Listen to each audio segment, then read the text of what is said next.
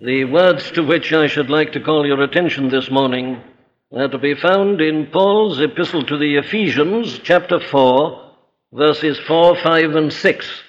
Verses 4, 5, and 6 in the fourth chapter of Paul's epistle to the Ephesians. There is one body and one spirit, even as ye are called in one hope of your calling, one Lord, one faith, one baptism one God and Father of all, who is above all and through all and in you all. Now, here in these great verses, in this momentous statement, the uh, apostle is continuing this theme which he has introduced here at the beginning of this fourth uh, chapter. He's appealing, you remember, uh, to these Ephesians to walk worthy of the vocation uh, wherewith they have been called. They are to be worthy of this calling into which they have been called. He's coming to the practical application of his great doctrine. That is to be the principle which we must never lose sight of. We uh, are to walk according to this calling into which we have been called. It isn't a question for us to choose or to decide how we're to live as Christians. We have been created anew in Christ Jesus, as he reminds us in the second chapter, in the tenth verse, unto good works, which God hath before ordained that we should walk in them. Anybody who quarrels, therefore, with the character of the Christian life is simply indicating that he is not clear as to what Christianity is. There should be no conflict in the mind of the Christian with respect to the calling to which he has been called. We are saved and redeemed not merely and not only that we may not go to hell, but that we may be parts and portions of God's great purpose in this world, which is, you remember, finally, to reunite in the Lord Jesus Christ all things, whether they be in heaven or whether they be in earth. Now, here he takes up, first of all, as we've seen, the great question of maintaining the unity. We are to endeavor with all the power that is within us uh, to keep the unity of the Spirit in the bond of peace. And he's told us what we have to do in that respect. We have to be lowly. We must have a poor conceit of ourselves. We must be meek. There must be an essential gentleness at the heart of our life. We are to be long suffering toward others. We are to be very forbearing. And it's all to be done in love. In other words, his argument is this. You see, he started off with that word, therefore. I, therefore, the prisoner of the Lord. What he's saying is that if you really grasp the doctrine of the first three chapters, this is inevitable. But knowing us as he does, he has to put it to us and he has to put it simply and plainly and clearly to us. There is nothing more terrible than that anything in us, in our temperaments or characters, our whole life and deportment, should be a cause of division. Truth and error divide, but we are never to divide. There should never be anything in us that causes division. So we must be very careful about our characters. That's what he's been saying in verses 2 and 3. But now he comes on to give us reasons for this exhortation. And this again is so typical and characteristic of the great apostle's method. The New Testament never merely tells us to do something, it gives us reasons for doing it. You see, the mind is involved in Christianity and uh, a presentation of the gospel which just asks people to surrender without their knowing quite why nor what they're doing uh, is not true to the New Testament. The New Testament always gives its reasons. The mind is the greatest thing in men, and truth comes to the mind and then affects the heart, and that in turn leads to an action in the realm of the will. Now, the great apostle, uh, working according to that principle here, goes on uh, to give us the abundant reason, the overwhelming reason why we should all with lowliness and meekness and long suffering, forbearing one another in love, uh, should endeavor, uh, be urgent uh, to keep the unity of the Spirit in the bond of peace. Now, here in these three verses, he puts it really in the form of one of his great statements with regard to the doctrine of the Christian church. That is really the subject with which he's going to deal until the end of verse 16. Now, I cannot forbear this remark in passing. It is really rather surprising to notice the amount of space and attention that is given in the New Testament to the doctrine of the church. It's, of course, the great theme of these epistles. It's true that the apostle was constantly concerned, as were the other writers, with particular difficulties and problems in the lives of members of the church. Yes, but he always deals with them by, first of all, laying down his doctrine of the church. Now, this is really a most important and a most vital principle. You read these epistles carefully, and I think you will notice that invariably, every appeal that is made to us is never made to us directly. It is always made to us in terms of our membership of the church and of our relationship to the church. This is the big thing. And we are but parts and portions of the church. So that if we don't understand the New Testament doctrine of the church, there is a sense in which all its appeals and exhortations and indicatives will be quite meaningless to us. Nothing is given directly, I say. It's all in terms of our position, which, being interpreted, of course, means this that uh, our troubles, and this is true of all of us, alas, our troubles arise chiefly from the fact that we will persist in starting with ourselves and in being subjective always. This, of course, is one of the results of sin. Sin puts man himself in the center. I alone am important, and it's what I feel and what's happening to me that matters, and I spend my time in thinking. Now, isn't that true of all of us? Now, the New Testament takes us right out of that, and it gives us this wonderful picture of the church. And it makes me see myself as just a unit in this, a member of this great mystical body of Christ.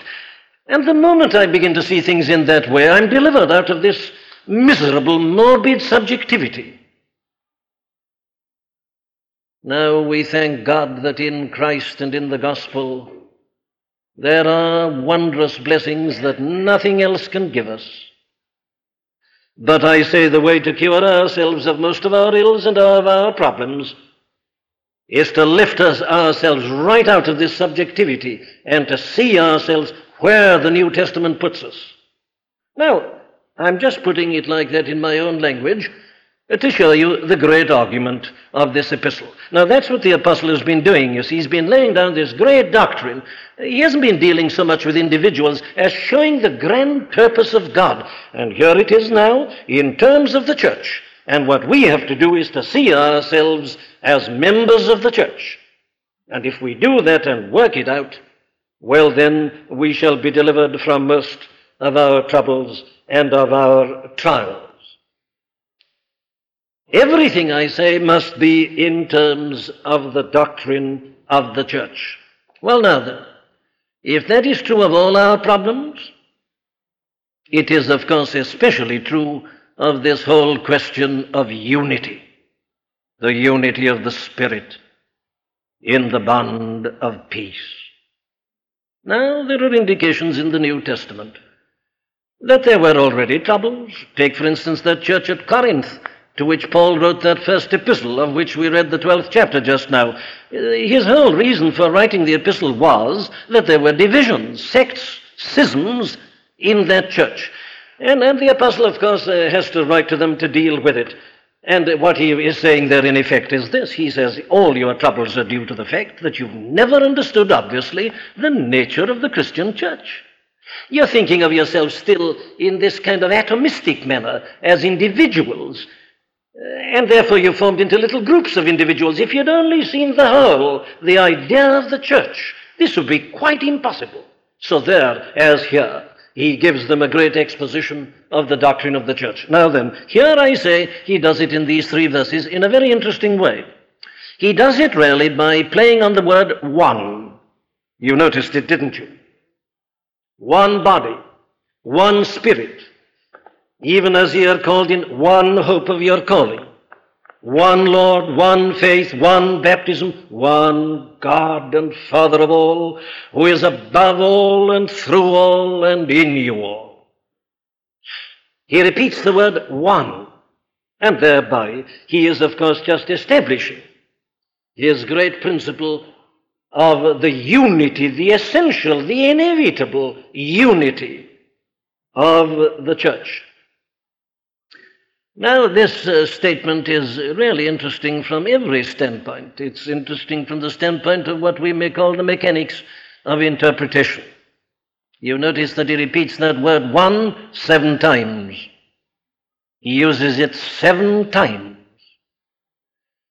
Uh, what is this? Is it a suggestion of the number of divinity, which is seven, the number of God of perfection? I think it may well be, but I don't want to make too much of that. It may well be that he deliberately put it in this form in order that we may see that the unity of the church is a manifestation of the perfection of God, of the Godhead. But uh, another interesting point is to notice how he groups them. There are three in the fourth verse, there are three in the fifth verse, and there is the ultimate one in the seventh verse.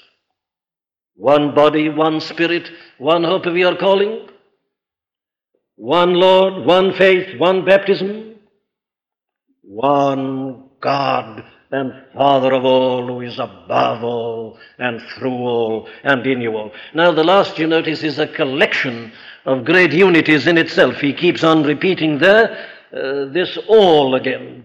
Uh, one God and Father of all, who is above all, through all, in you all. He's repeating this same notion and idea of the essential unity. But again, another thing that uh, we must of necessity notice is this that the, each of the groups, each of the three groups, is arranged around one of the persons in the blessed Holy Trinity. The first three, you see, belong to the Holy Spirit. The second three belong to the Lord Jesus Christ, the Son. And the final is God the Father Himself. Now, this, of course, is done quite deliberately. It's the only way, really, in which we can enter into this doctrine and see its importance in our practical daily life and living. You see, we are taken right away and we stand face to face with the blessed Holy Trinity. The three in one, the one in three.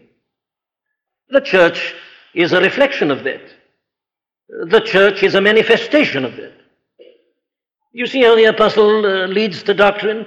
You see, he doesn't just leave it as, that, as a personal appeal to us that we're, we're, to be kind and long suffering and good. That's all very essential, but oh, he says, if you only understood it all, if you only saw yourselves as members of the church and the church as a reflection on earth of this oneness, this triunity, the triune God Three in one, one in three. Holy Spirit, Son, Father.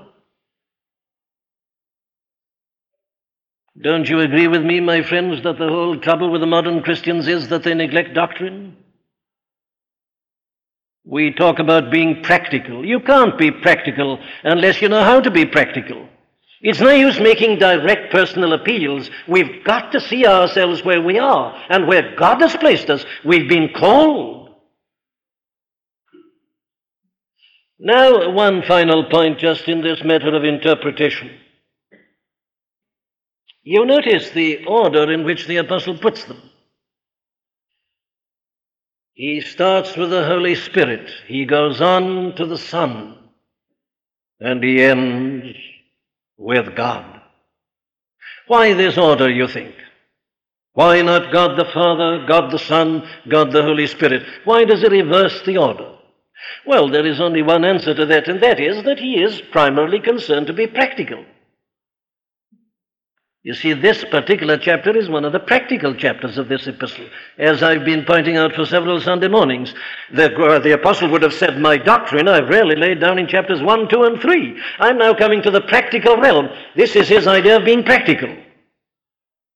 Full of doctrine, full of these glorious exhibitions of ultimate truth itself. Nothing higher than this, the doctrine of the blessed Holy Trinity. Well, then, I say he puts them in this order because he is deliberately being practical.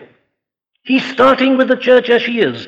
He's thinking of people who are members of the church. Very well, that's the fellowship of the Spirit. That is the community of the Spirit. He starts with us exactly where we are.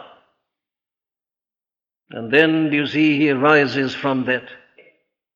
If the church is the body, the head is Christ. Yes, and the head of Christ is God the Father. And so, from where we are, we go through the one and only mediator to God the Father. He's using the practical, experimental method in order that he may raise us up with him and enable us to see it as it is. He's not just giving us some dry as dust doctrine, remote and far away. No, no. He's really meeting us where we are, and He's going to show us now you are where you are and what you are because of the work of the Spirit. Yes, and the Spirit would never have come, He would never have been sent, He would never have been given were it not for the Son and what He's done. And the Son would never have come were it not that God so loved the world that He gave His only begotten Son. Oh, look at it any way you like. This order is very wonderful. Look at it, if you like, even in terms of your personal position at this very moment. As a Christian, you're not left to yourself. The Holy Spirit is in you, and He will lead you to the Son. He will teach you how to pray. We know not what to pray for as we ought, but the Spirit maketh intercession within us with groanings which cannot be uttered, and he'll bring you to the Son, and the Son will introduce you as the mediator and the great high priest unto the Father. That's it. Well, now then, that is, I say, the uh, reason, surely, uh, why the apostle uh, puts it in this uh, particular form. Now then, let's follow him as he works it out. You see, what he's concerned to show us is this that there's no need to argue about this question of the unity of the Spirit in the bond of peace. He says it's, it's there, it's inevitable. Now, you notice how this authorized translation puts it there is one body. Now, the words there is are supplied, they're not in the original at all. The apostle really put it like this with all lowliness and meekness, with long suffering, forbearing one another in love endeavoring to keep the unity of the Spirit in the bond of peace, one body, one Spirit, one called in one hope of your calling, and so on. Now, the translators very rightly have supplied there is. Uh, in other words, they're reminding us of this that the apostle is not appealing to us to form a unity. What he's telling us again is that there is this unity. And that all he's asking us to do is not to break it, endeavoring to keep it, to guard it, to safeguard it. He's not calling us to some great appeal to come together. No, no. He says, oh, no, no, that's not the position. There is a unity. There is one body. It's there.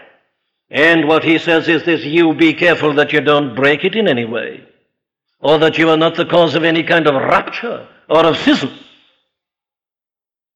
Very well, then. Let us look at the unity, first of all, as it is to be seen in connection with the Holy Spirit and His work. Now, that's the theme of the fourth verse. This first group of three, centering round the Holy Ghost, the Holy Spirit. Now, the apostle, I say, starts with this because of his practical uh, concern. So the first thing he does is to remind us of what we are as the member as members of the church. And in doing that, you notice that he uses this analogy of the body. One body. Now, I think that any careful examination of the epistles of this mighty men must lead us to the conclusion that this was his favorite illustration uh, when he was dealing with the doctrine of the church. The body. He's got other illustrations. We have already seen them. We've come across them in the second chapter of this epistle. He compares the church to a great empire. Fellow citizens with the saints, he says. The church is an empire. Not only that, members of the household of God. The church is like a family. Not only that, the church is like a building. You have been builded together, he says, on the foundation of the apostles and prophets. A mighty edifice is going up. Later in this epistle, we shall find him comparing the church to a bride. The church is the bride of Christ. And the relationship between the Lord Himself and the church is the relationship between a husband and a wife. Hence that extraordinary passage at the end of chapter 5. And he has other illustrations in various other places. But you go through his epistles, and I think you will find that he uses this particular illustration more frequently than any other. And obviously, therefore, he found in it uh, certain things which give uh, us a picture, and especially of this unity of the church, in a clearer manner than in any other. Well, now, he's already referred to this twice already. First of all, he does it in chapter 1, at the end of the chapter. He says, And hath put all things under his feet, and gave him to be the head over all things to the church, which is his body, the fullness of him that filleth all and in all. And again, he's repeated it in chapter 2, verse 16, and that he might reconcile both unto God in one body by the cross, having slain the enmity thereby. And indeed, in all his talk in the second chapter about making of twain one new man, he's rarely using the same illustration. Now, there in those two instances, he has merely, as it were, mentioned it in passing. What he does here is to take it up and to expound it and to elaborate it. I've many times compared this apostle's method to that of a musical composer. In the overture, he suggests his theme, and no more than suggests them. But then in the body of the work, he takes up the suggestions and deals with them and works them out in greater detail. That's exactly what he's doing here. Now, what does he mean by referring to the church as the body? One body. This is a most important question, and especially at the present time with all this interest in church unity and ecumenicity. Now, isn't it obvious that the apostle must of necessity be referring to the mystical, unseen, and spiritual church and body? I say that this is inevitable and must of necessity be the case for this reason. It cannot mean the visible and the external church for the good reason that the visible and the external church consists of many bodies, a multiplicity of bodies. Now, the apostle, therefore, was not thinking of that. What he's talking about is this essential church, this invisible, mystical church, which is the invisible, mystical body of Christ. Now, that is a very important principle in the New Testament. And failure to grasp that, of course, has led to many tragedies in the long history of the Church. The Roman Catholic Church, failing to understand this, would say, for instance, today that she is the only church and that all other visible churches are not churches at all. And there have, other, there have been others who have said the same thing. That's a complete failure to understand the mystical, internal, invisible character of the true and the essential church. Now, what the apostle is therefore asserting is this There is only one such true church.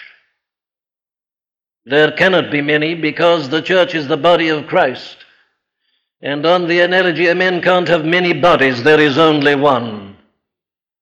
There is one perfect mystical church, unseen, spiritual. She's there. There is one body. And it is the only body. Now, this is, I think, one of the most glorious conceptions we can ever lay hold on. This church consists of people of all types and kinds, all colors, all continents, all climes. These things make no difference to this invisible, mystical church. There are men in this church of all nations under heaven, of all tribes and peoples everywhere. Not only that, time makes no difference to this. The early Christians, the first Christians, are in this body. The martyrs of the Reformation are in the same body. The Puritans, the Covenanters, the First Methodists, they're all in this body, and you and I are in this body if we are truly in Christ. It spans the centuries. Natural abilities make no difference with respect to this. It doesn't matter what you are, whether you're ignorant or knowledgeable, clever or lacking in faculties, great or small, wealthy or poor. All these things are utter irrelevances.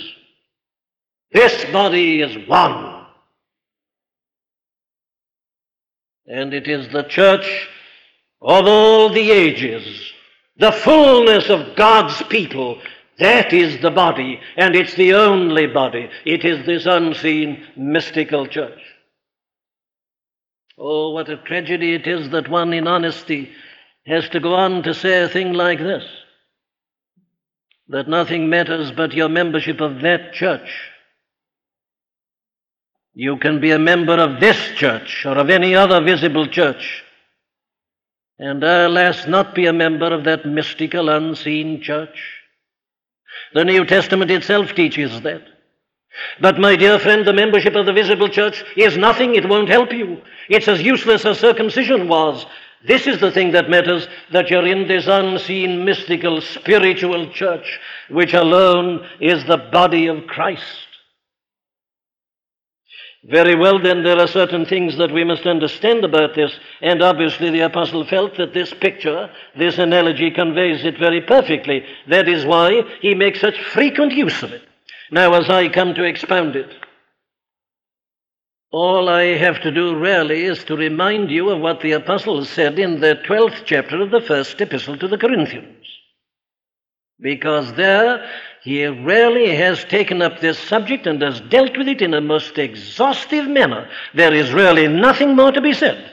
The whole doctrine of the church as the mystical body of Christ is there once and forever. What are the principles? Here they are. The first thing, obviously, is to realize the organic character of this unity that is in the church. The church, you see, is a new creation. That's the principle. When God, uh, through Christ by the Spirit, set out to form the church, this is his great plan, that all things may be reunited in Christ. Uh, so Paul says, He called us Jews, He's called you Gentiles. We've got a share in the inheritance, you've got a share in the inheritance. But in doing this, God has done something absolutely new. He didn't just take a Jew and a Gentile and bring them together somehow in a kind of coalition. They didn't just sit down together round a table and agree to be friendly. No, no. The church is a new creation. As God made the world out of nothing at the beginning, so He has made the church out of nothing.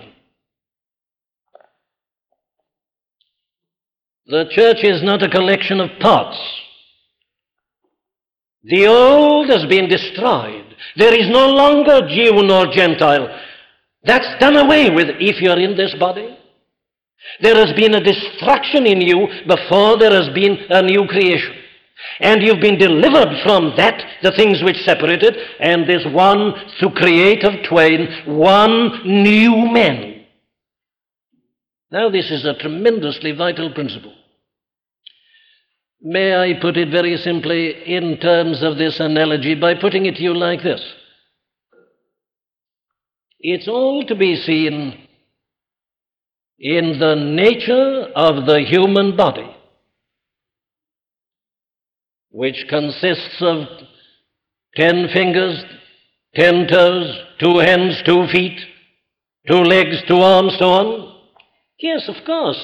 But you see, the body is not a collection of these parts. And none of these parts rarely have been created independently or separately and then put on together. That isn't how the body develops. That isn't how the body comes into being at all. What is the story of the body and its development? Well, isn't it this? It all starts as just one cell. One cell. And out of that, everything else comes. God doesn't form a number of fingers and then make a hand and attach the fingers. No, no. It starts the other way around. Here is this one cell, and that now begins to develop and to grow, and it shoots off little buds, and one of them will eventually be the right forearm and arm and hand. The other one goes off on the left. The trunk comes down, the legs come off the trunk. It all comes out of this original primitive cell. The parts haven't had an independent being ever. They're all offshoots, outgrowths of this central primitive cell. This, therefore, there is an essential unity. Now, that's the illustration.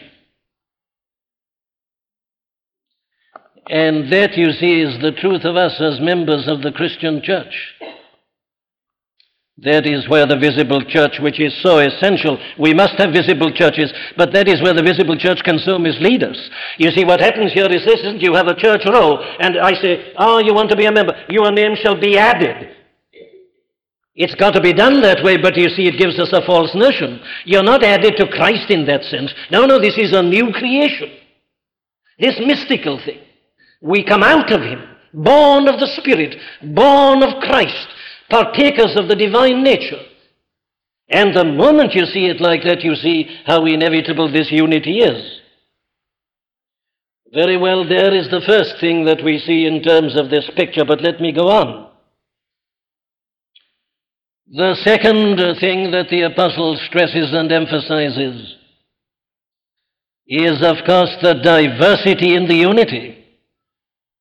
And that scarcely needs any exposition at all because it's so obvious. But let me put it in a negative.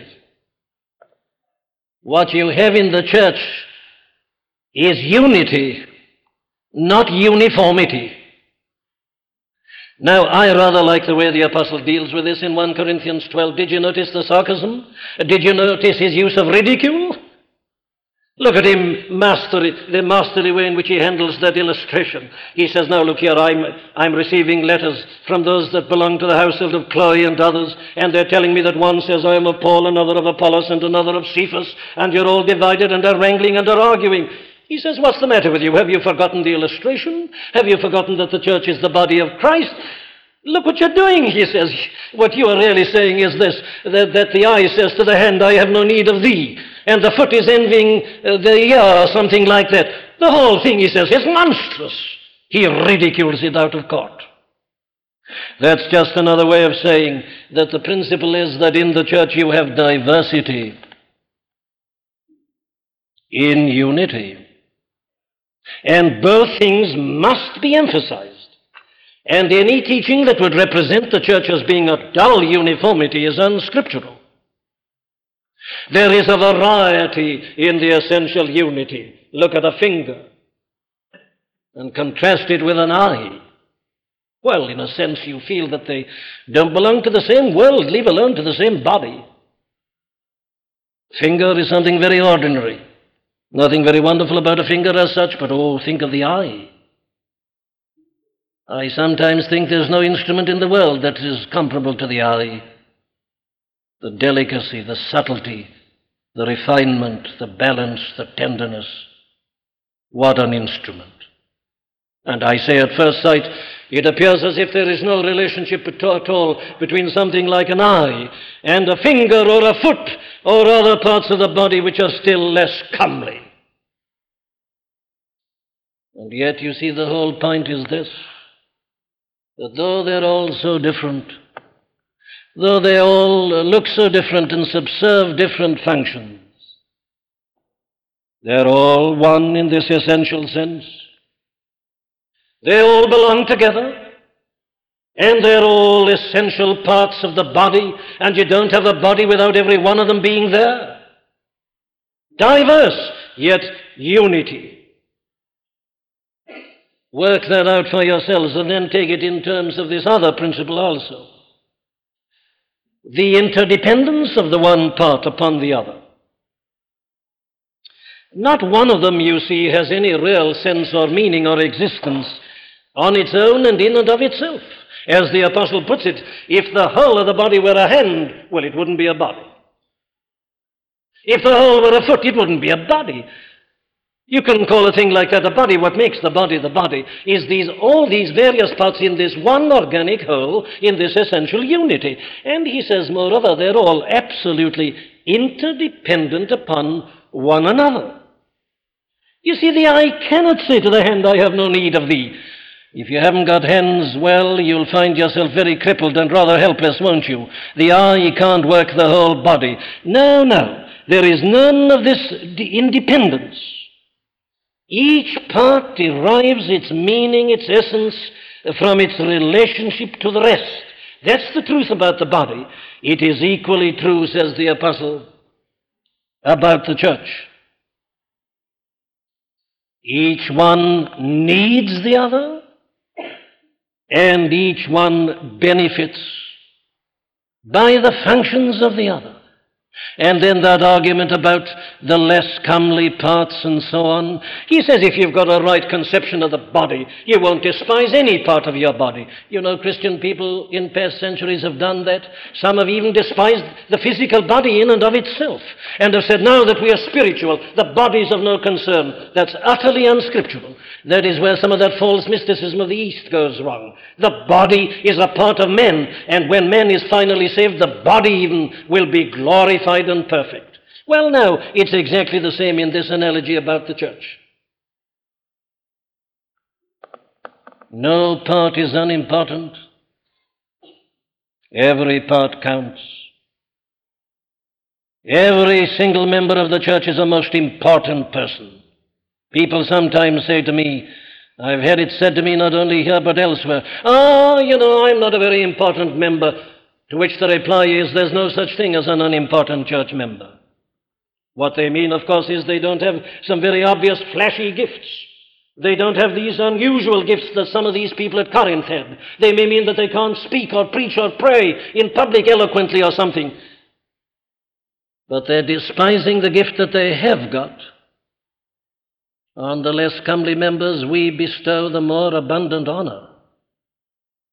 Every one is essential to the life of the church for the harmonious working of the whole. I've sometimes even put it like this. The mere fact that you're a member of a church and sit in a seat is a great thing in and of itself. It helps the preacher.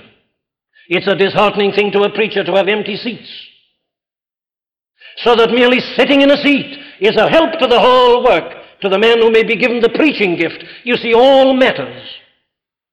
And therefore, anything we do to cut across this idea of the interdependence is not only being false to the doctrine, it is introducing a kind of artificial division. It is being guilty of schism in some shape or form.